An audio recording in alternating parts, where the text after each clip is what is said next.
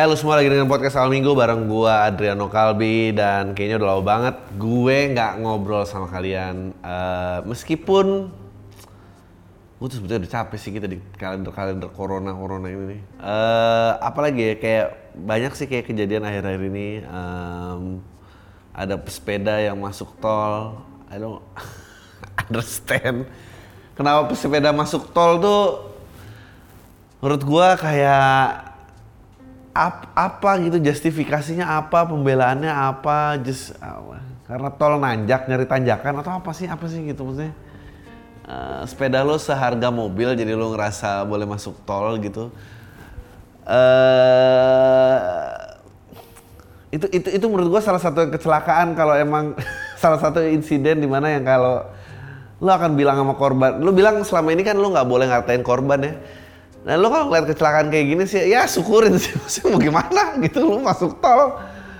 Dan emang nggak ada petugasnya nggak ada yang apa nggak ada yang ini gitu nggak ada temennya satu yang bilang eh kita nih nggak boleh masuk tol tahu gitu. Apa emang segitu determinasinya terhadap goes-goesan ini? Sampai ah gue bikin gue marah-marah aja. Eh kemarin juga lagi yang viral eh ospek online. Jesus menurut gua pada saat ospek udah jadi zoom gitu udahlah nyerah aja lah. Nggak usah nggak usah sok-sok membalikan tradisi ini ini gimana. Bentak-bentak di zoom kan juga tergantung koneksi penerimanya ya. Kalau emang lagging juga nakutinnya di mana you know? Gua nggak paham. Udahlah kita menyerah gitu. Banyak hal-hal yang emang lebih asik secara off air aja gitu begitu online I don't know. Eh gue juga kemarin kan ya gue habis penerima eh gue habis manggung di kampus tentang eh, penerimaan mahasiswa baru. I don't know why. Eh, dari sekian banyak komedian MLI mereka pilihnya om-om ini. Soalnya kan gue waktu gue kuliah kan mereka belum lahir ya. Gue tuh jadi berusaha menyamakan reference gitu. Gi- gimana caranya gue connect sama orang-orang ini gitu? Ada 2000 peserta zoom yang gue nggak bisa dengar ketawanya. Nah, akhirnya gue cuma fokus sama panitianya. Tapi emang gue ngelihat anak SD, SMP, SMA, eh, school from home tuh kasihan banget. Tapi menurut gue paling kasihan tuh anak kuliah. Karena momen yang dinanti kuliah itu kan kabur dari orang tua ya maksudnya apa gunanya kuliah kalau nggak bisa kabur dari orang tua gitu. Itu adalah momen-momen eh, lo merasakan sesuatu yang tadinya dilarang sama orang tua, ternyata pas lu cobain enggak nggak apa-apa biasa aja kan gitu. Kayak pacaran beda agama gitu, tinggal di kosan campur. Ini hal-hal yang nanti kalau corona nih kita nggak solve nih, ini akan jadi legenda aja gitu. Ini akan menjadi cerita yang cuma bisa dikasih tahu senior seniornya gitu. Eh, dulu tuh ada kosan campur gitu. Lo kalau main ke tempat yang berbeda jenis kelaminnya lo tahu gitu. eh nguci pintu sambil batuk ya kan masukin sendal ke dalam ngucipin sambil batuk nyalain begitu kayak terus nyalain apa lagu kenceng-kenceng ini semua trik-trik yang lu nggak akan ngalami lagi gitu eh dan lu I, I, don't, I don't know gimana cara melestarikan ini. Em, di rumah gitu ya ampun kuliah ditonton orang tua lagi lihat apa nah ya lu denger itu lagi. Najis. Sedih sih sedih. Em, ya pergi sama orang yang dilarang sama orang tua gitu. Kamu tuh jadi orang yang baik-baik kan pasti gitu kan? Oke deh kalau lu nggak berani nyebrang pacaran beda agama paling nggak orang tua lu suka nasihatin kalau dekat tuh dekat sama orang yang baik-baik aja jangan yang nakal-nakal tuh jangan deketin. Tapi ntar lu gede kayak kayaknya yang nakal nih menggiurkan juga gitu. Kayaknya bisa nih dibener-benerin gitu. Either dibenerin atau dimanfaatin oh kalau nakal bisa nih gitu. Jadinya oh ternyata lu dalam kegilaan ini eh, ya itu nggak ada. I don't know. Sekarang tuh kurang kuliah gimana sih? Saya kencan gitu berpacaran. Eh, boleh buka masker kapan? Udah ada aturannya belum sih kamu belum pernah nih buka masker secepat ini buat kamu. Berantem berantem karena masker kayak ini masker siapa tinggal di sini? Gitu kayak di kosan kosan campur. Ah eh Iya, yang menyenangkan kuliah tuh menurut gua nginep di tempat orang nggak bilang orang tua sih. Itu kayak itu menurut gua menyenangkan oh ternyata nggak apa-apa nginep gini baik-baik aja gitu handphone dimatiin ya. Uh, dan, dan gue tuh kayak menerima gue tuh kuliah masih ngerasain MIRC ya gue nggak tahu lu semua masih ada MIRC apa enggak uh, internet ADSL tuh udah kenceng banget. Tapi sekarang udah 4G mungkin udah lebih gampang uh, dulu enak tuh kayak dulu harus kayak gue harus balik nih gue janjian webcaman sih gitu. Webcaman harus ada jamnya kalau nggak gimana gitu. Kalau sekarang kan lo di mana aja ini FaceTime. Lebih sulit untuk berkelit sih. Menurut gue saran gue buat orang-orang yang kuliah ah tapi sekarang kuliah dari rumah juga. Tapi kalau lo kuliah waktu normal tuh menurut gue udahlah nggak usah sok-sok long distance lah nggak usah lupain. Percuma. Percuma karena uh, pasti terjadi sesuatu uh, and then kalau ada perselingkuhan uh, lu mulai itu menggodok alasan apa yang enak buat putus ya jangan sampai perselingkuhannya. Uh, ketahuan gitu. Dan gak ada waktu yang lebih lama lagi rasanya saat lu nungguin pasangan lu tuh berbuat kesalahan gitu. Karena lu itu entry point lu buat putus kan. Of course orang putus kan nggak ada yang mau menyalahkan diri sendiri. Jadi dia akan nunggu kapan nih dia salah nih kapan dia pergi nggak bilang gua atau ada temen gua yang lihat dia pergi sama orang lain kapan gitu. Dan lo akan tekan itu terus padahal sendirinya lo yang salah gitu. Itulah awal-awal kuliah. I don't really remember pelajaran apa sih di kuliah. Gue inget yang kayak gitu-gitu ya. Uh, of course dunia yang sudah sangat berbeda sekali. Uh, iya dulu research masih cari buku. Sekarang mana ada research pakai buku? Buat apa research pakai buku? I don't know. Sounded old Uh, katanya uh, akan ada segera vaksin corona dari uh, Sinovac. Harganya 148.000 gitu kan dijual dalam rentan harga 148.000 sampai 300.000. Uh, gue nggak tahu ya uh,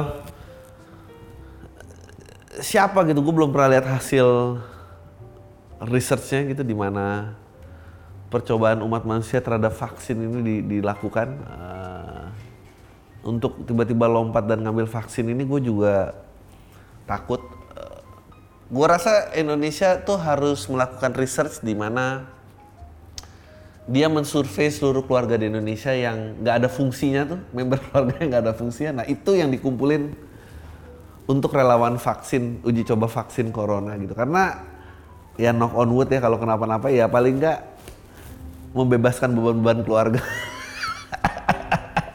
kita, kita kita semua punya anggota keluarga itu kan yang yang yang doyan minjem duit, uh, yang somehow uh, apa addicted terhadap judi, uh, terus yang entah kenapa nggak mau ngelarin sekolah, nggak mau kerja gitu, nggak menikah. Ini ini ini, ini uh, gue nggak ngerti kenapa selalu ada produk-produk ini yang eh nggak tau lah daripada mereka mereka direkrut jadi teroris kan mendingan jadi relawan uji coba vaksin ya.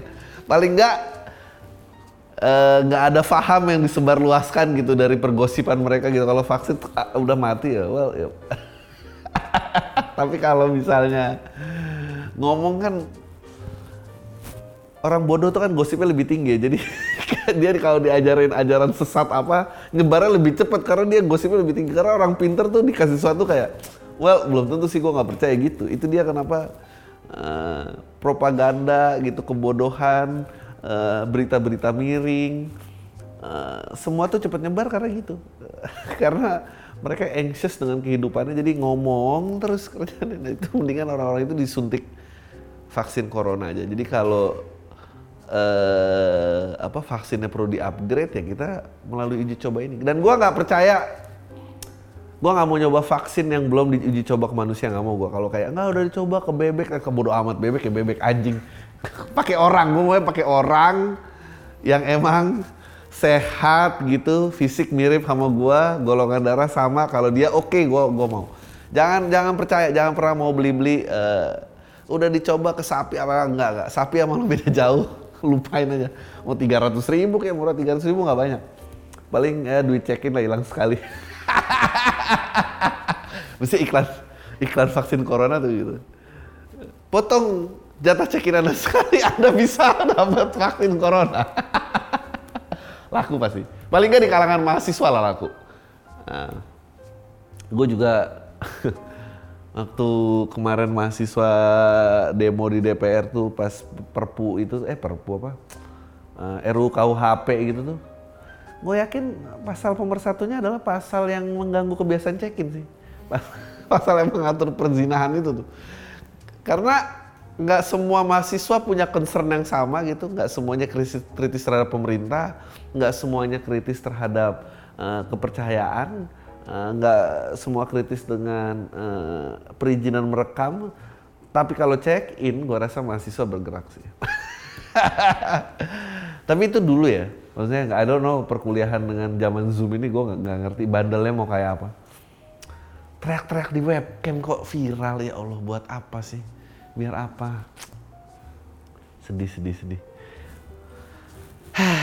Ini uh, ya I don't know. Kita tuh di titik yang gua rasa uh, Indonesia tuh lebih cepat ditularin ke semua daripada ditahan perkembangan virusnya menurut gua sekarang di titik kayak fakit lah menurut gua tuh, tuh misalnya kayak itu loh uh, kalau kalau di luar negeri sih kalau dulu anak komplek ada yang cacar semua ibu-ibu tuh anaknya dibawa ke situ semua jadi biar kena cacar satu komplek terbebas dari uh, cacar gitu. Nah, kan waktu itu awal-awal uh, COVID itu kan sempat ada teori kalau lu udah kena sekali, lu nggak akan kena yang kedua kali. Uh, makanya kita sempat mengambil langkah-langkah herd immunity bahwa uh, imunitas kawanan. Jadi begitu ada satu yang imun kita begitu ada satu tertular kita ke sana aja sampai imunitasnya menaik. Jadi kawanan itu menjadi imun gitu. Nah, sebetulnya itu eh, bahasa teknis dari pemerintah yang nggak melakukan apa-apa dan hanya berdoa. Jadi kayak ada istilah teknisnya nih herd immunity. Paling nggak kita nggak ketahuan kita nggak melakukan apa-apa gitu. Penyakit belum pernah keluar kok tiba-tiba udah berasumsi yang kedua yang udah kena sekali nggak kena dua kali tahu dari mana? Dikira cacar apa? Ini tuh flu, flu nggak ada strain flu yang bisa di kick sama manusia nggak ada. It, it's just gonna stay uh, with us gitu. It's, it's in our uh, body dan kalau lagi keluar ya keluar enggak ya enggak. And gue rasa sih covid enggak enggak enggak terkecuali sih. Nggak gue juga gue kalau udah kena ternyata covid dua kali gue nggak kaget sih. Jika tidak promosi pengakuan pasien udah kena nggak gue asumsi kok. Uh, ya tapi yang lucu uh, nggak lucu sih. Ini semua semua berita menyeramkan. Uh, kita ada pokoknya kita kalau nggak salah 55% itu asymptomatic uh, patient. Jadi uh, pasien ta tanpa simptom. Karena uh, dan kita kenapa pasien ini karena gue lupa Indonesia tahun berapa kita sempat mengalahkan vaksin BCG uh, dan itu uh, untuk nguatin paru-paru. Um, itu dia kenapa kita nggak banyak uh, terganggu pernapasannya. So mungkin kita kena covid kayak kayak flu biasa akhirnya makanya angkanya gede banget. Uh, itu dia ya makanya ah nggak tahu. Gue mau ngajak perang SJW yang anti vaksin apa enggak ya? Gue gue bingung sih sama orang. I, I don't know how uh, banyaknya pendapat tuh bisa me mengalahkan fakta tuh. I, I, I don't understand gitu kenapa kita one step forward two step back gini gitu just because uh, semua orang punya pendapat yang sama, mereka menganggap pendapatan itu kebenaran. It doesn't matter gitu. Apa uh, satu tambah satu itu dua, mau dua juta orang yang bilang itu tiga, enggak tetap tetap dua men gitu. Maksudnya lo mau ngomong apa sih gitu? Kamu sosial media nih. Nah, orang bego jadi ada temen ya soalnya. Dulu zaman kita sekolah yang bego harus duduk kayak yang pinter. Jadi biar you know blend in gitu. Sekarang kalau udah rame-rame gini harus diadu domba ini semua. Harus harus diadu domba bahwa ya kalau Tuhannya beda pakai Tuhannya. Kalau rasnya beda pakai rasnya. Karena orang harus ngerti bumi itu bulat dulu ya baru ngerti persamaan hak. Jangan kebalik jangan sok sama haknya dulu nggak? Udah nggak apa-apa gue rasis di tempat ini nggak apa-apa. It's, it's okay. Karena susah ngajarinnya men. Vaksin gue juga bukan pro vaksin semua vaksin keluar nggak udah dibat tapi ada vaksin yang penting ada cuy. Kayak polio tuh penting gitu campak tuh penting. Ini pasti akan diserang sih. And I don't ya. Yeah. nah gitu lah susah gue dan ini corona menurut gue gini. Orang-orang yang anti vaksin ya pada saat vaksin corona keluar dan terbukti, lu better hold your stance loh. Lu jangan pindah. Kalau lu pindah, lu harus IG live dan public apology bah. That would be a good thing. You know?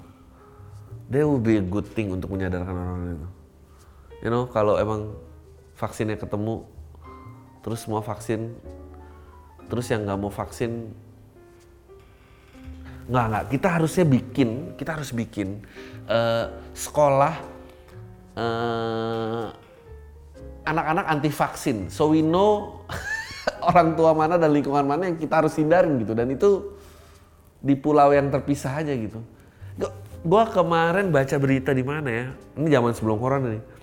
Uh, Amerika juga mulai uh, punya ini gitu. Um, ada anak ada anak di bawah orang tuanya nggak vaksin campak, masuk stadion basket, nonton basket dua jam, keluar dari stadion basket 80 orang kena campak.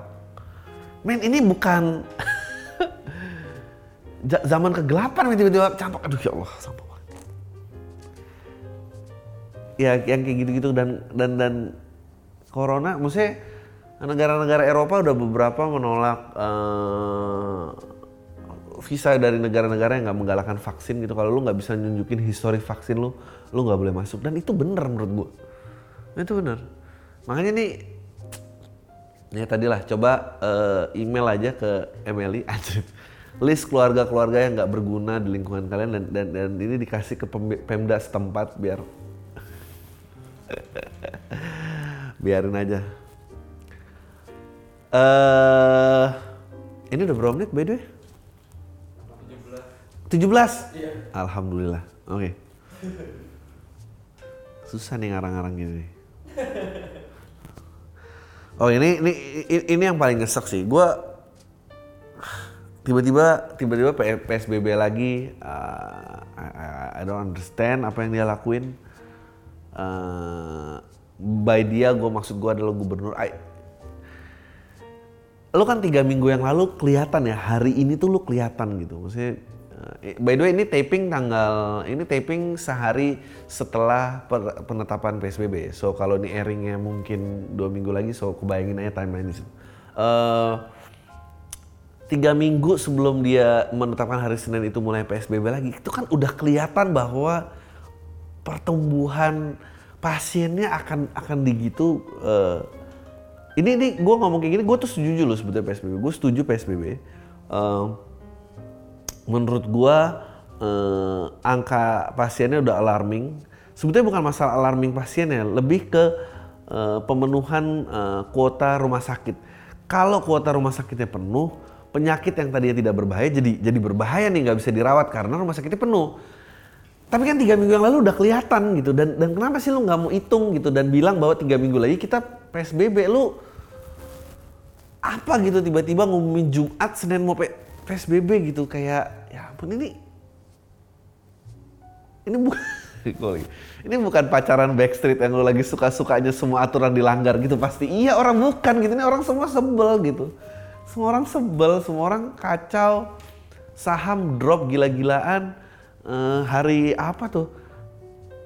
Dia naik pengumuman kalau nggak salah dia pengumuman dia mulai ngumumin kemis Jumat kalau nggak salah kemis Jumat pasar saham tuh ditutup gara-gara menukik gila-gilaan. Uh, and then Senin mulai kayak gini dan yang keren sih menurut gua uh, 8 fraksi DPR sahkan perpu corona jadi undang-undang cuy ini uh, sampai tahun 2022 apa pun tindakan dilakukan oleh pemerintah tidak bisa digugat secara pidana atau pidana apa pun alasannya dan segala kritikan pemerintah sampai tahun 2022 bisa berujung penjara.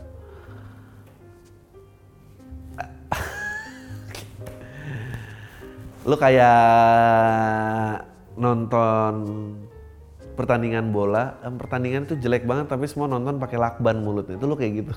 nggak bisa ngapa-ngapain gitu. Tapi orang Indonesia kreatif lah menurut gua mereka akan mencari cara gimana caranya nyentil dan dan you know ngeledekin dan ya biar lo sadar cuy lo nggak lihat rambutnya Deddy Corbuzier dulu apa itu, itu itu rambut kan karena nggak ada yang kritik maksudnya dia dia lakuin aja gitu. Semua itu jelek dan semua orang diam. That's what happen kalau lu punya ide nggak dikritik orang gitu. Kayak lu maunya apa gitu? Apa 2022 ai ini ini ini uh, sekarang kalau gua mengkritik perpunya bermasalah juga nggak? Apakah mereka akan mengeluarkan perpu lagi untuk ini? Kayak aduh gue pengen tahu apakah oh, kalau di Amerika pengelolaan penjara itu uh, udah diprivatisasi, privatisa, privatisi apa? Diprivatize. Gue bisa bahasa Inggris. Diprivatize. Uh, meaning itu berarti dikelola swasta dan penjara itu tidak lagi dikelola pemerintah dan itu sudah uh, mulai gua rasa udah di atas. Mereka 50 state mungkin udah di atas. Dia udah di belasan state. Uh, mengatur bahwa penjara itu boleh dikelola oleh swasta. Meaning, kalau penjara digoreng swasta adalah cara kerjanya berarti penjara itu akan memiliki KPI. Kalau kemarin satu sel bisa nampung 20 orang, besok satu sel gimana caranya nampung 30 orang nih? Kalau ada satu penjara penangkapannya turun, dia pasti harus direview secara bisnis bahwa ini bad investment, gak bisa ini harus naik. The problem adalah gimana caranya membuat orang ke penjara kan penjara bukan kayak eh kita ke penjara yang gini bukan kayak gitu cara ini bukan tempat berwisata. So the logical step yang dilakukan berikutnya adalah menciptakan peraturan-peraturan yang semakin ketat agar makin banyak pelanggarannya biar KPI terus naik. Gimana caranya? Ya melobi gitu. Setiap perusahaan pasti memiliki lobbyis yang bisa nyikut-nyikut pemerintahnya untuk mengesahkan undang-undang gitu. Gimana caranya gitu. Dan apa kita nih kayak gitu ya? Maksudnya apa penjara KPI-nya apa gimana? Apa Kenapa hobi banget kak? Maksudnya dikritik tuh emang nasibnya jadi pemerintah sih menurut gua nggak nggak bisa loh kayak mau ya udah santai aja gitu.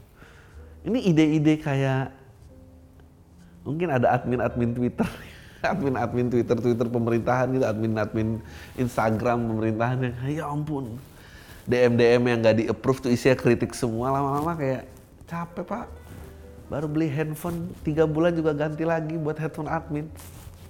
Rakyat-rakyat Indonesia ini maunya apa tuh dibikinlah perpu untuk gak boleh. Aduh, I don't know. Gue 98, gue umur 14 tahun sih. So I have a clear memory di mana you know, there used to be a, ada freedom yang berusaha kita raih gitu, ada freedom yang berusaha kita raih uh, untuk mengutarakan pendapat, untuk mengubah uh, Dewan Perwakilan Rakyat itu, lalala, and then uh, baru menikmati sebentar, baru menikmati pemilihan langsung presiden itu kan kita baru yang ketiga. Uh, habis 98 sempat pemilihan partai sekali lagi, ini pemilihan presiden SBY 1, SBY 2, ini ini Jokowi. Um, iya gitu, abis itu sosmed kejadian.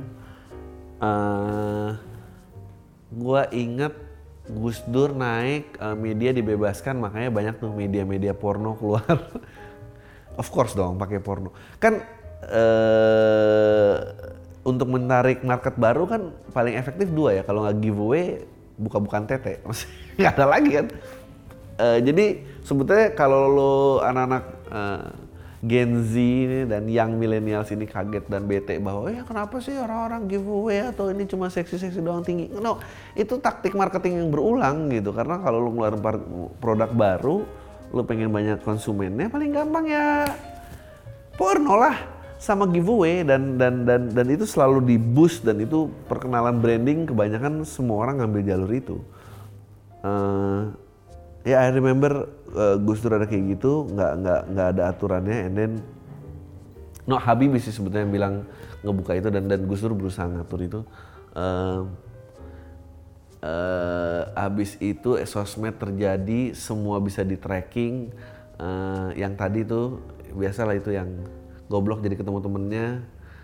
Ini mereka jadi counter culture uh, terus uh, kita bisa indirect connection sama pemerintah pemerintah capek sama kritik kita uh, ya udah.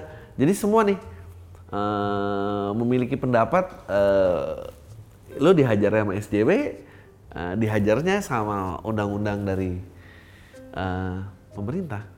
And terus yang kemarin diperjuangin tuh buat apa ya gitu? How nggak pernah ada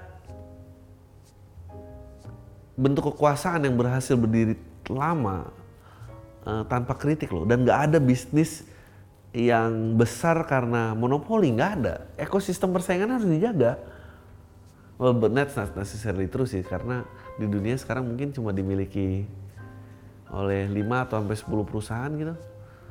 Nah ya itu tapi bahasan lain lagi uh, jadi dia nomor satu nomor 2020 kebijakan keuangan negara dan stabilitas sistem keuangan untuk penanganan pandemi coronavirus disease. Jadi kebijakan yang mereka kita nggak boleh kritik.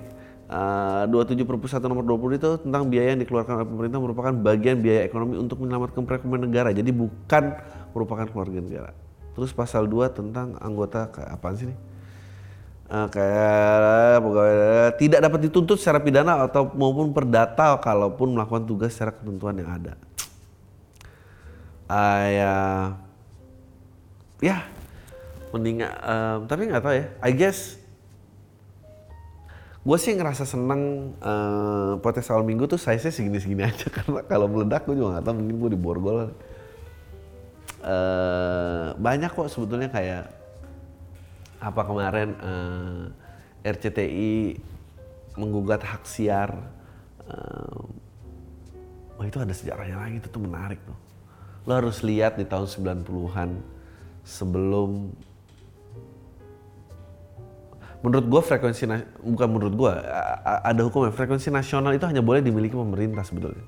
Dan itu hak siar TVRI yet ada televisi-televisi swasta yang memiliki uh, hak siar nasional. Lo harus lihat siapa pemilik-milik TV itu sebelum era uh, reformasi, especially di uh, early 90s. Uh, and I don't know Kar karena menarik menurut gue. Pada saat itu media yang gold dan eranya adalah uh, uh, TV konvensional. Lalu orang-orang berkaitan dengan rezim C gitu ada di situ. Nah sekarang uh, I don't know anaknya presiden YouTube kan gitu. Apakah dia nggak? I think he's a good guy. I don't know he's a good guy apa enggak. But he's big now eh. Gue kalau pukul-pukulan udah nggak berani tuh. Uh, but I, I menurut gue dia orang yang sangat lucu. Uh, apa kemarin ngetrol ngetrol itu sih lucu banget sih menurut gue. Uh, penipuan-penipuan online itu. Mestinya you know what happen kalau uh, dia yang ngetrol perpu kayak gini? Boleh nggak? Boleh nggak sih? Boleh dong. Nggak boleh ya? Ayo dong. Kalau anda kan mungkin aman sih gitu. Kalian jangan trolling ya tiba-tiba gue nyebut gini terus dimention semua ke dia. Kalau emang pengen membuktikan bahwa you know tidak ada privilege yang diberikan gitu dan uh, segala ketentuan di ruangan kantor itu terpisah dengan ketentuan yang ada di rumah tangga meskinya anda sebagai warga negara boleh dong. Gitu don't you think ini silly? Nah, gue nggak bukan temannya dia sih. Tapi gue beruntung sih gue beruntung gue bukan anaknya siapa-siapa gue bukan. Gue bukan keluarga kaya gue bukan keluarga pemerintahan gue bukan ningrat. Jadinya gue bebas menentukan nasib gue sendiri. Well, mungkin mati sepi sih nggak ada yang datang, tapi itu ntar aja lah urusan nanti. Selama hidup masih bisa bikin prestasi, masih bisa kasih makan buat semua orang. Uh, you know, I guess uh, it takes guts untuk jadi diri lu sendiri. Anjing, podcast ke mana-mana ujungnya pesannya jadi diri sendiri. Ah udah itu aja. gua, gua akan baca questionnya abis yang ini. Oke. Eh, bagi lo semua yang belum beli direct download, tahu deh yang pintar dan lo pikir lo keren, sekarang udah tersedia di www.majelislucu.com, harga 150 ribu rupiah. Please eh, beli. Kenapa gue harus pakai please? Ya itu bagus banget kedua itu. It's it's eh, ya gue bangga aja sama karya gue. Jangan disebar karena ya biar banyak lah yang beli. Um, hopefully ya tahun depan sih mesti gue bisa bikin lagi sih mestinya mestinya kita kita dan gua nggak mau nih bikin bikin pakai uh, ala ala corona gitu Sem- semoga udah nggak ada corona pokoknya gua mau bikin uh, mau ada nanti masih corona apa enggak pokoknya off air kita duduk dempet dempetan jadi kalau kita mati semua mati hari itu Semprul. Bang, lu pernah nggak dijodoh-jodohin sama temen-temen lu waktu sekolah? Pernah kayak gue dijodohin. Pernah sih, pernah sih. Tapi ceweknya nggak suka sama gue. I have I have a very pathetic relationship waktu gue SMA. Eh, gue pernah nembak orang disuruh nunggu 10 hari apa gimana gitu sampai akhirnya dia bilang ya nggak aku udah siap jawab. Pas gue datang nggak kamu gak usah jawab deh gue udah capek nunggu gue tinggal akhirnya. Karena cuma itu harga diri yang tersisa di gue kalau gue masih nunggu jawabannya. Nggak gue ini dan dan dan dan pada saat gue tolak dia dia dia nggak nyetop gue berarti emang jawaban dia juga pasti nolak waktu itu. Jadi bagus nggak gue tunggu? Karena kalau udah 10 hari cuma buat ditolak ya Allah ya Tuhan. Buat apa? Eh eh. tapi apa- anehnya waktu itu ada anjing ngebantu tapi anehnya waktu itu adalah nggak lama habis itu ya gitulah. Tapi dicium mau tuh cewek itu kenapa ya? Anjing ini kalau ada temen SMA gue nonton gitu nggak nggak nggak. Em, ya anjing cerita cerita cerita cerita 21 tahun yang lalu seperti kemarin gini anjing gue akan jadi bawa apa itu. Yang kalau ada lagu di mobil hitsnya langsung main drum. Sedih banget. Joget di klub cuma main gitar doang sedih itu orang udah tua. Em, ya gue dijodoh-jodohin nggak pernah mau ah. Ya I always find it weird. Meskipun cewek suka juga gue kayak eh gitu ya gue selalu ngerasa oh, gue tuh terlepas dari jodoh-jodohan gue yang lebih aneh tuh eh, kalau orangnya ngerasa lebih nyaman sebelum gue siap dia nyaman gitu tiba-tiba curhat anjing udah sampai sini aja nih pembicaraan kenapa kenapa gini kan gue nggak mau denger masalahnya dia ngepet itu yang lebih susah anyway Eh gue sebel sama teman-teman gue yang awalnya bercanda doang di kelas lama-lama keterusan sampai sekarang kita lulus 5 tahun dari SMK. Wah anjing lu 5 tahun. Gara-gara dulu tiap kali dibercandain sama mereka malah gue bercandain balik. Maksud hati iyain biar mereka stop. Ternyata mereka malah kesenangan dan jadi keterusan. Sampai satu sekolah ngira dia pacaran sama gue, dia cukup terkenal di sekolah jadi gue nggak enak gitu bang eh, sama dia. Karena dia jadi bahan omongan pacaran sama babu kayak gue kasihan. Eh kayak abu. Ya Allah, kenapa sih kalian suka apalah aku aku kan remah rengginang. Apa sih? Kenapa kalian suka menggunakan analogi analogi gitu upik abu apalah ini eh padahal banyak loh analogi eh, tak bermakna lu tuh kecil tuh nggak harus remah rengginang kenapa harus remah rengginang atau upik abu sih eh ada banyak yang kami lakukan bareng waktu sekolah dulu yang bikin gue akhirnya ben- suka beneran sama dia. Puncaknya kami liburan satu kelas. Kan bener ini, ini liburan satu kelas gini gue juga eh, dia upload foto selfie sama gue di Instagram pakai caption eh, yang jelas manis banget captionnya kegeeran dong gue. Apa captionnya anjing lu cerita? eh rame banget tuh komennya waktu itu. Sampai akhirnya pas kelulusan gue mutusin untuk bilang sama dia kalau gue suka sama dia. Waktu itu gue mikirnya gue bilang aja toh dia tahu gue lega karena udah bilang. Toh pas kuliah juga kita nggak bakal ketemu sering dulu. Tapi dia bilang sebenarnya dia juga suka sama gue. Intinya apa yang selama ini kita lewatin bareng-bareng cuma sekolah itu bikin dia ada rasa sama gue. Cuma dia emang ada komit untuk nggak pacar-pacaran dulu, mau fokus ngembangin diri. Eh, Anjing, itu tuh itu men- menurut gue lu ditolak lebih baik ditolak eh lu gua anggap temen daripada eh enggak aku mau fokus belajar dulu ah kan ih itu itu itu itu penolakan paling nyebelin sih enggak udah mau deket ujian aku mau belajar dulu ntar nggak ini bilang aja nggak mau jangan ngecut gitu.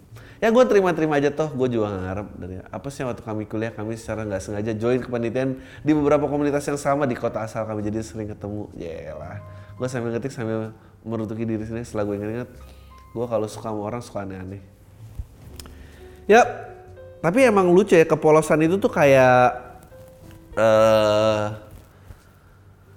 ya nggak tahu ya dulu tuh dicie-ciein bisa beneran suka loh bahkan ada orang-orang yang ngarep diciein biar lawan mainnya notice kalau dia lagi suka gitu eh ciein dong dia nih biar dia tahu aja daripada dia langsung maju kan susah kan aduh nah jangan-jangan jadi menjadikan gitu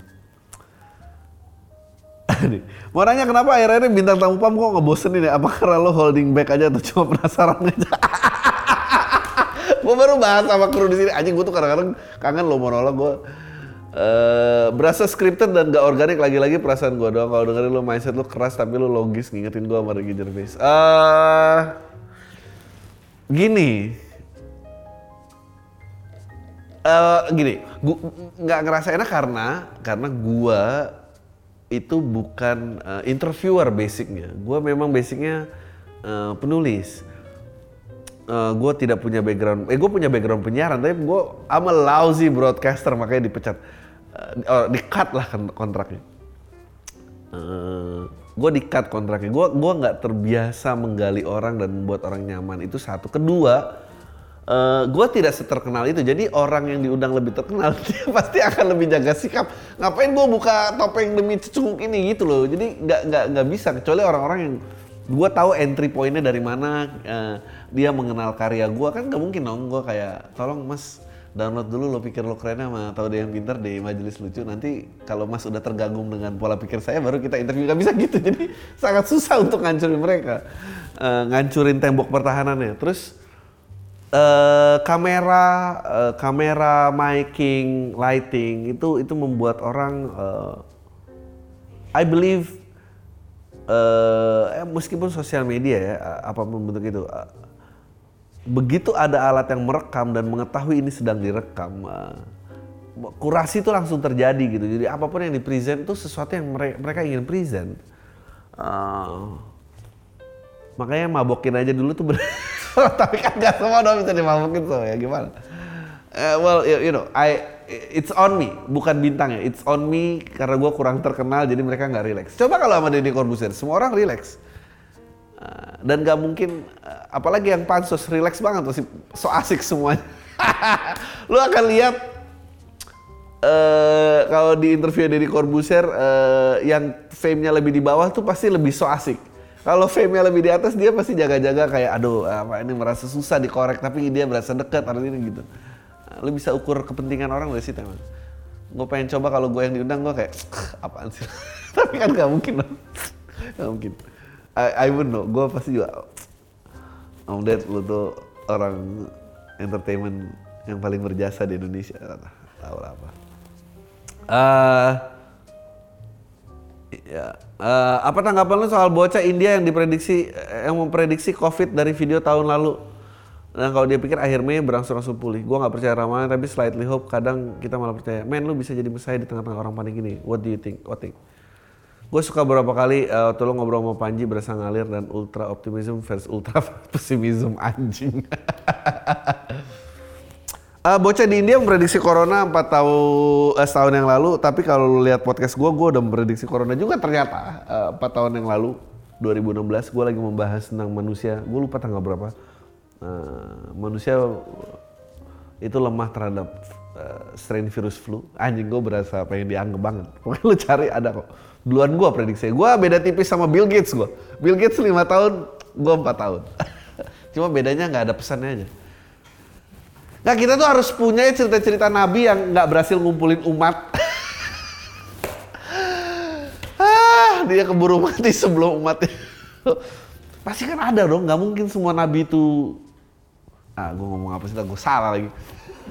Tapi gitulah kira-kira. Gue tahu nasibnya pasti kayak gue nih gini susah gitu ya Allah mungkin dia early early early stand up comedian itu early early stand up comedian pertama sebelum ada profesi stand up comedian itu ternyata uh, berasal dari nabi yang gak ada umat ditanya sama tetangga Jadi udah gak dakwah lagi bro, ah, ngelawak aja bro. Sekarang ada dakwah susah, udah timpukin orang. Kemudian ngelawak, ada masih ada yang lucu. Demi fame ternyata sedih banget. Eh, ya, oke. Bang, gue masih 20 tahun, gue kuliah di daerah Jawa Barat, ngekos berapa bulan yang lalu gue iseng nyoba BO dari Twitter, mantap! Corona, Corona, BO dari Twitter. Resiko beli setan. BO dari Twitter BO. Sebenarnya gue ragu karena dia minta DP. Enggak, bukan karena Corona ya, karena minta DP. Ayo Allah ya Tuhan, karena minta DP. Uh, Oke ini emang sange kalau di atas akal ya begini ya. Ragu karena DP ya, bukan karena Corona di luar ya Allah ya Tuhan. Minta DP tapi karena nggak seberapa gue bayarin waduh. Setelah DP dia ngasih nomor WhatsApp. Singkat cerita dia nggak jadi datang dengan berbagai macam alasan mau balikin duit gue walaupun akhirnya nggak kejadian anjing. Gue sebenarnya ada positif thinking karena dia ngeblok kontak gue hah? Gimana sih ceritanya? Semua yang kejadian udah lo lewatin itu udah jelek semua lo masih positif thinking even sampai di blok ah ya Allah. Oke gue sebenarnya ada positive thinking karena dia nggak oh nggak ngeblok sorry sorry. Oke okay, nggak ngeblok oke. Okay. ya, ya bo juga manusia ya siapa dia tadi pagi dia ngechat lagi bang. Gue pikir dia minta duit lagi terus gue blok aja. Tiba-tiba ngechat dari beberapa nomor bang? Ada yang aku temennya ada yang aku bosnya. Nyuruh gue ngeladenin dia. Akhirnya kontaknya gue unblock dan gue ladenin orangnya. Bener bang. Ujung-ujungnya diminta duit. Tapi lucunya tiga akun ini ngechat gantiin kayak dikerjain satu orang gitu bang. Gue sebenarnya udah raga keganggu bang. Sampai udah ngaku bos pakai ngancem nyawa segala. Hah? Ancamannya apa? Kenapa dia, kenapa bosnya jadi yang ngancem lo gitu? Maksudnya kan lo udah bayar DP nih terus nggak jadi. Lu nggak di blok lu masih positive thinking. Terus lu blok nih. Terus ada orang ngaku bosnya bilang enggak buka bloknya ladenin kalau enggak lu gue bunuh. Anjing goblok banget lu. Terus pakai nelfon gitu bang mau gue blok tapi takut ada akun baru lagi mau lapor polisi takut gue kena masalah. Gara-gara pesen gitu lo ada saran nggak bang? Nggak tahu pak. Pak pak gini pak saya kan corona nih pak. Psbb susah ketemu orang kan pak. Saya berusaha minimalisir kontak lah pak. Saya nggak nyari spa. Saya pesen bo aja nih pak. Nggak dengerin dulu pak. Jangan marah. Eh dengerin. Saya korban di sini pak. Bapak nih jangan eh sabar sabar. Saya udah dp bener ada buktinya nih pak. Ya nggak bisa emang nggak bisa dilapor polisi. Emang lu udah terima aja? Aduh itu lu mau ngaku apa gimana men ini uh, aib tuh emang dibawa mati aja men jangan disebar-sebar. Dibawa mati aja menurut gua. Gak, gak bisa men kayak gini-gini tuh ya Allah. Ini gua email tuh banyak banget sebetulnya. Kan gua udah lama gak mau nolak ya. Gua ngecek ngekliknya random dan yang keklik lo lah gua seneng banget loh ini. Thank you banget emailnya. Bagi yang mau email kejadian-kejadian konyol selama corona atau kapan pun itu email aja ke podcastminggu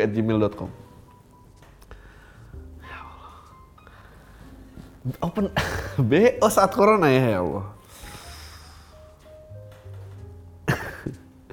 Ada promo promo itu nggak? Pijat jari pakai kondom? Uh,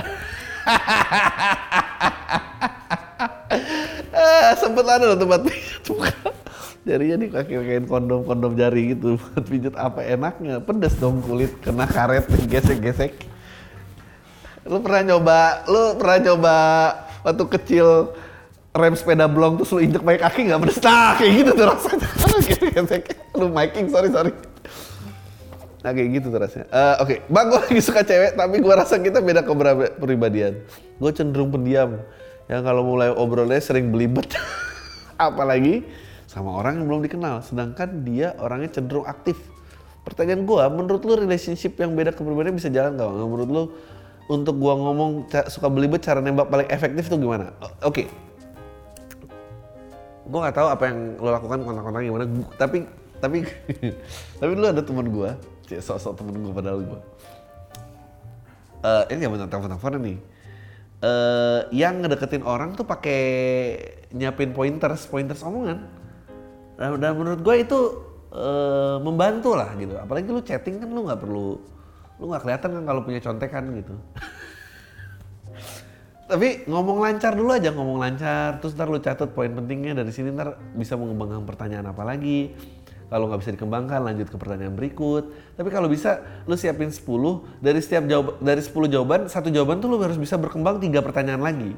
Anjing. Uh, jadi lumayan tuh. Jadi jadi harus lu, lu lu melatih otak lu untuk ngedengerin juga dan gimana bangun conversation based on dari yang udah diobrolin kalau udah berkembang tiga, kalau udah dua mentok ya lu switch ke pertanyaan berikut lah gitu. Tapi mestinya satu jawaban bisa jadi tiga lagi mesti. Jadi kalau satu jawaban tiga dan rata-rata satu itu jadi tiga menit kan sepuluh setengah jam bisa ngobrol. Uh, dari situ ntar lu baru nembak. Gitu lah nggak apa-apa. Oke. Okay.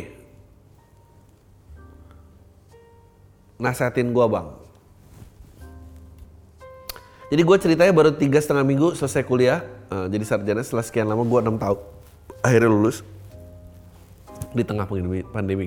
Tahu gini gue lulus lagi pandemi nggak bisa nyari kerja atau daftar S2 bang. Bukannya jadi merasa berguna jadi sarjana malah makin nggak berguna. Gue di rumah doang kayak bawa bapak gaptek kebelet beli iPhone udah lama-lama nabung kepake nggak kepake juga goblok. Gue nyoba bikin podcast juga setelah lama beranikan diri untuk bikin podcast lumayan sih ngeredam kecemasan gue. Apa yang baiknya gue lakuin biar ngerasa berguna? Uh, gue sih nggak menyarankan nganggur. Sebenarnya gue gua gua orangnya juga tidak menyarankan lu langsung lulus S1 langsung S2. Uh, eh, baiknya lu kerja dulu, jadi lu tahu spesifikasi apa yang pengen lu ambil pada saat lu S2. Karena kalau misalnya lu nggak tahu apa yang lu ambil dan lu S2, investasi pendidikan lu tuh udah terlalu besar untuk lu kalau tiba-tiba pas kerja di bidang itu lu nggak suka itu gede banget lu kalahnya. Jadi jadi jangan. Kalau bisa kerja. Tapi pandemi gini eh, nggak uh, ada orang yang rekrutmen gitu, banyak orang-orang kehilangan kerja. Uh, podcast ya bagus, tapi ya udah kayak gini mungkin mungkin S2 bisa jadi opsi ya kalau memang uh, secara ekonomi lu nggak terganggu udah uh, cari aja daripada nganggur gitu. Uh, pokoknya jangan nganggur aja. Kalau bisa kerja syukur, kalau enggak ya ya S2 gitu. Masa lu mau sarungan di rumah mau ngapain? ya pandemi kayak gitu gitulah. Oke. Okay. Uh, by the way, uh, buat yang tadi uh, open BO saat corona, kayaknya lu lu adalah email yang paling lucu setelah sekian lama uh, akhirnya ada juga yang ngalahin uh, ngajak check-in patungan. Waktu itu juga ada tuh gimana punya cowok cowoknya demennya ngajak check-in patungan emang anjing. Kayaknya akhirnya kak open BO nikat open BO saat corona sih menurut gua Oke. Okay. Gue udah pacaran selama 7 tahun udah berusaha putus di 2020 ini. Wah ini dia nih. Putus di kala pandemi. Bukan cuma itu, gue barusan dipecat awal 2020. Anjing. Dan bu Maret 2020 pandemi terjadi. Sulit bangsat nyari kerja. Nyokap gue sakit. Saudara gue masuk kuliah.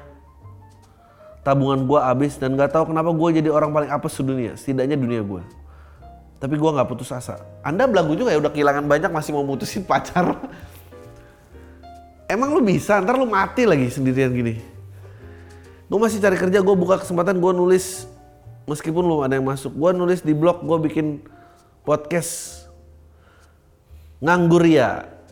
Oh ya, dilihat ya, nganggur ya namanya. Sekalian promosi ya. Nah, gue coba trading saham, nope. Gue belajar desain tapi nggak ada untuk hasilnya ngerasa berguna. Setidaknya apalagi yang harus gue lakuin bang? Setidaknya jangan, jangan putusin pacar lo menurut gue. lu songong banget lu. Bagus lu nggak diputusin. Nggak punya kerjaan. Orang tua sakit. Punya podcast nggak ada yang dengerin.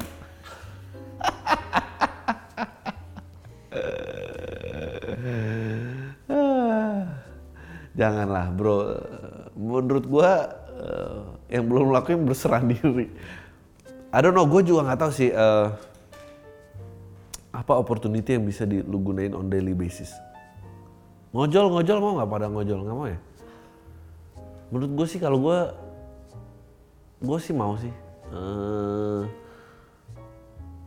menurut gue hidup tuh yang bikin sulit tuh karena lu ngotot uh, mempertahankan standar kenyamanan hidup lo gitu. Kalau itu dilepas sih sebetulnya ya baik-baik aja gitu bahwa ya lo nggak harus satu level sama orang tua lo. Kadang lo apes di bawah, kadang lo bisa bangkit lagi, but you know it, it doesn't have to stay that way.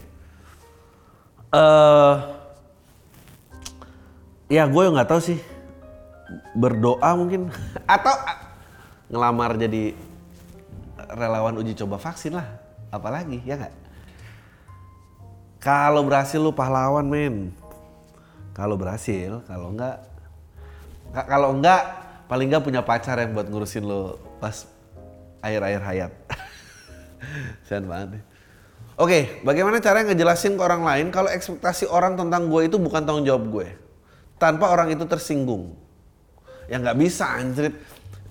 Kurt Cobain aja nggak bisa jelasin segitu banyak orang yang muja dia apalagi anda yang nggak ada fungsinya dalam society ini atau sudut pandang gue salah nggak bisa men lo harus terima aja uh, emang ya udah gitu nggak nggak bisa diapa-apain oke okay.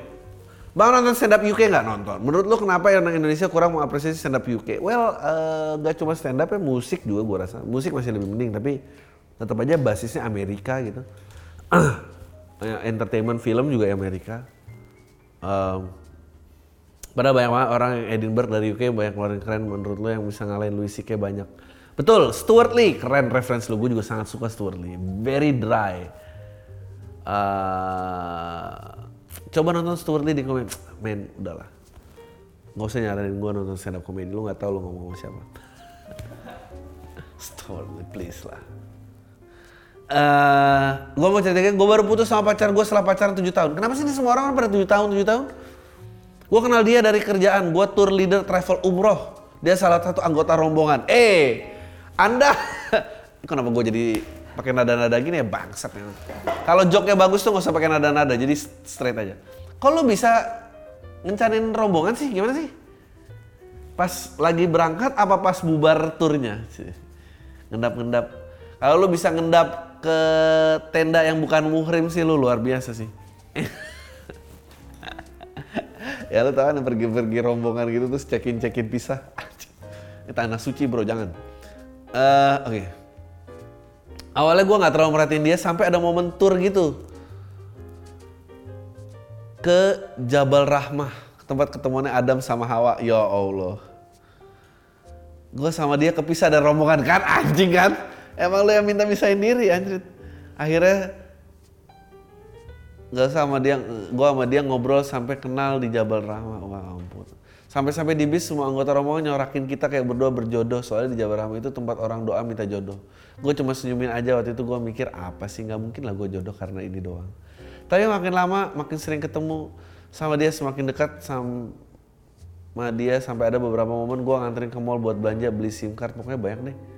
Sampai akhirnya gue di akhir tur kita jadian dan sampai kemarin kita pacaran 7 tahun dia mutusin gue. Padahal gue kira dia jodoh gue karena ketemu di Jabal Rahmah. Eh ternyata Thailand. Dia minta putus tanpa ada alasan jelas.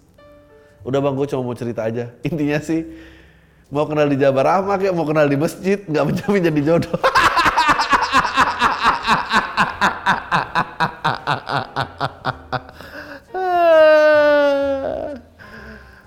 Anjing lu diputusin gimana? Kamu minta putus, kamu minta putus, tapi kan kita ketemu di Jabal Rahmah. Kamu gak Bikin dong komunitasnya putus meski ketemu di Jabar Rahmah. Kita lihat berapa.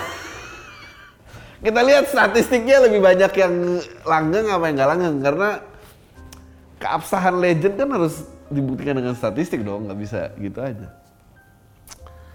Oke, berapa menit ini? Oke ini terakhir ya, capek gue, kering. Pertanyaan dari caps lock.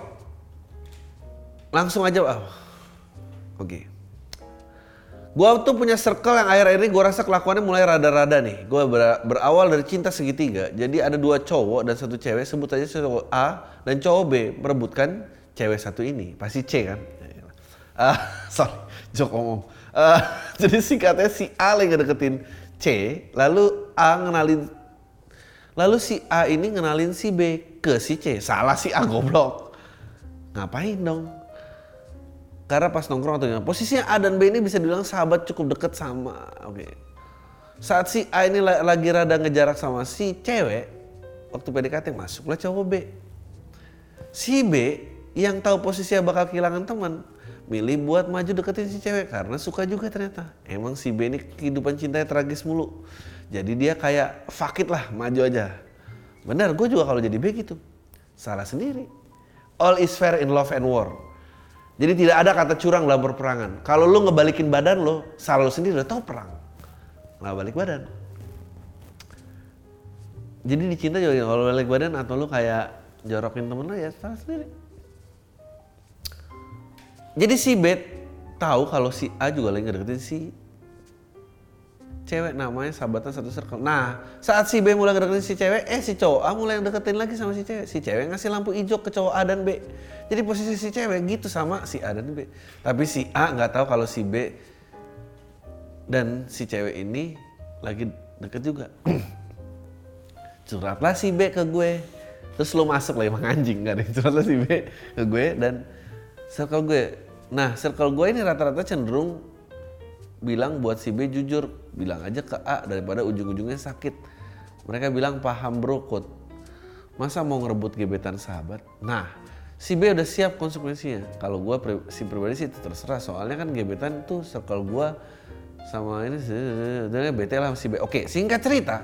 Shit, singkat cerita lo panjang gue. Uh, si A ngasih tahu si B dan cewek kalau gimana sih kalimatnya? singkat cerita si A tahu oh singkat cerita A tahu nih kalau B dan C dan C deket. Karena teman-teman gua ngasih tahu akhirnya. Disikat tuh si B sama A dimarah-marahin lah. Ya Allah kasihan banget si B. Ini sama si A akhirnya keluarlah B dari circle gua. Jadi si A sama cewek jadian. Anjing. Nah gue kan masih ketemu ya dan main sama si B karena pribadi gue nggak punya masalah. Punya masalah kan si A dan circle gue yang akhirnya circle gue bete gara-gara B nggak paham brokot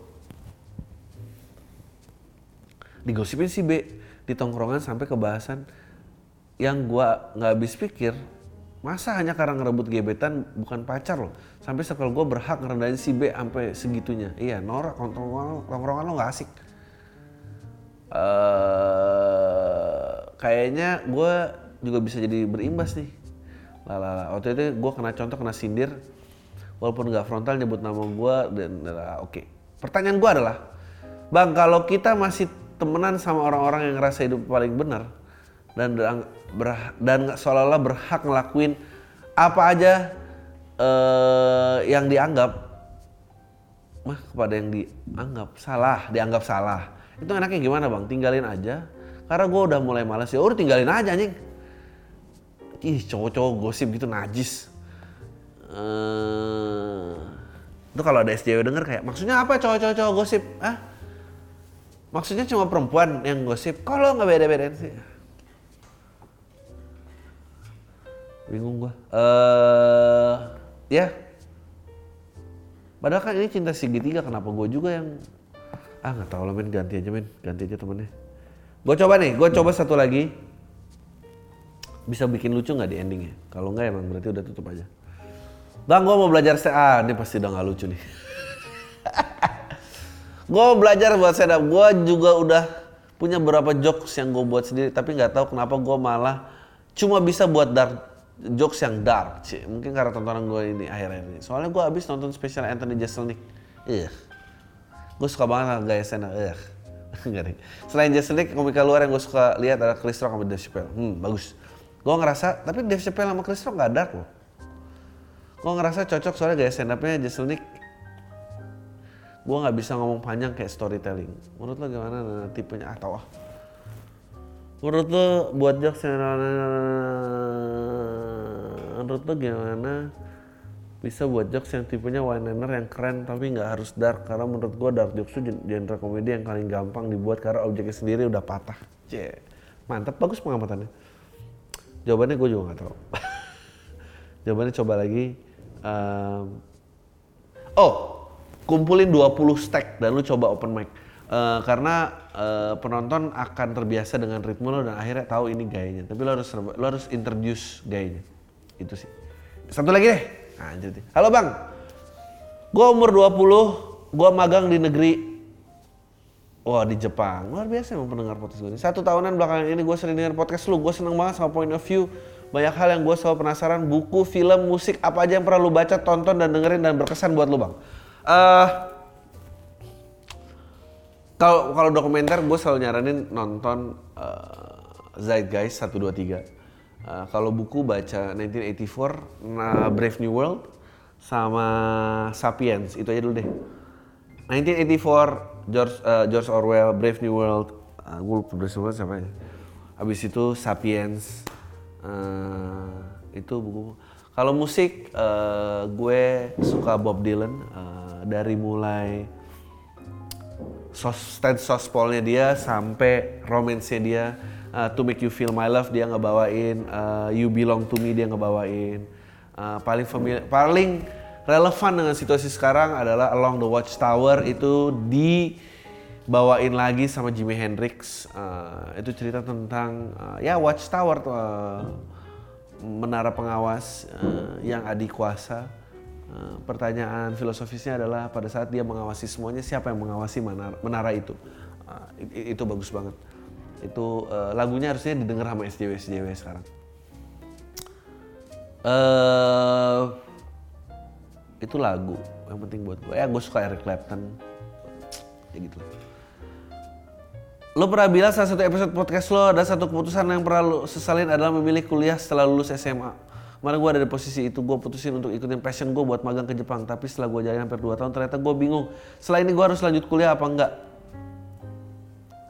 Apa kerja? Satu sisi gue nggak mau dikenal sebagai orang lulusan SMA, tapi di sisi kalau gue kuliah gue cuma buang waktu belum untuk berilmu. Makasih banyak. Lu udah dapat kerjaan ya? Menurut gue lu kerja aja. Menurut gue kerja aja. Uh, sebetulnya pressure di Indonesia tuh sangat tinggi untuk mendapatkan S1. Kita salah satu negara penghasil S1 terbesar tapi nggak ada lulusannya dengan kompetensi. Di negara-negara maju, lu S1 di umur 22, 23, 24 itu hal yang wajar banget. Bahkan eh, lingkungan kerjanya saking udah terakreditasinya, lu kerja lima tahun aja lu bisa langsung S2. So, mm, santai aja. Nah itu aja. Uh, I'll see you in next episode. Deh, tayo semua.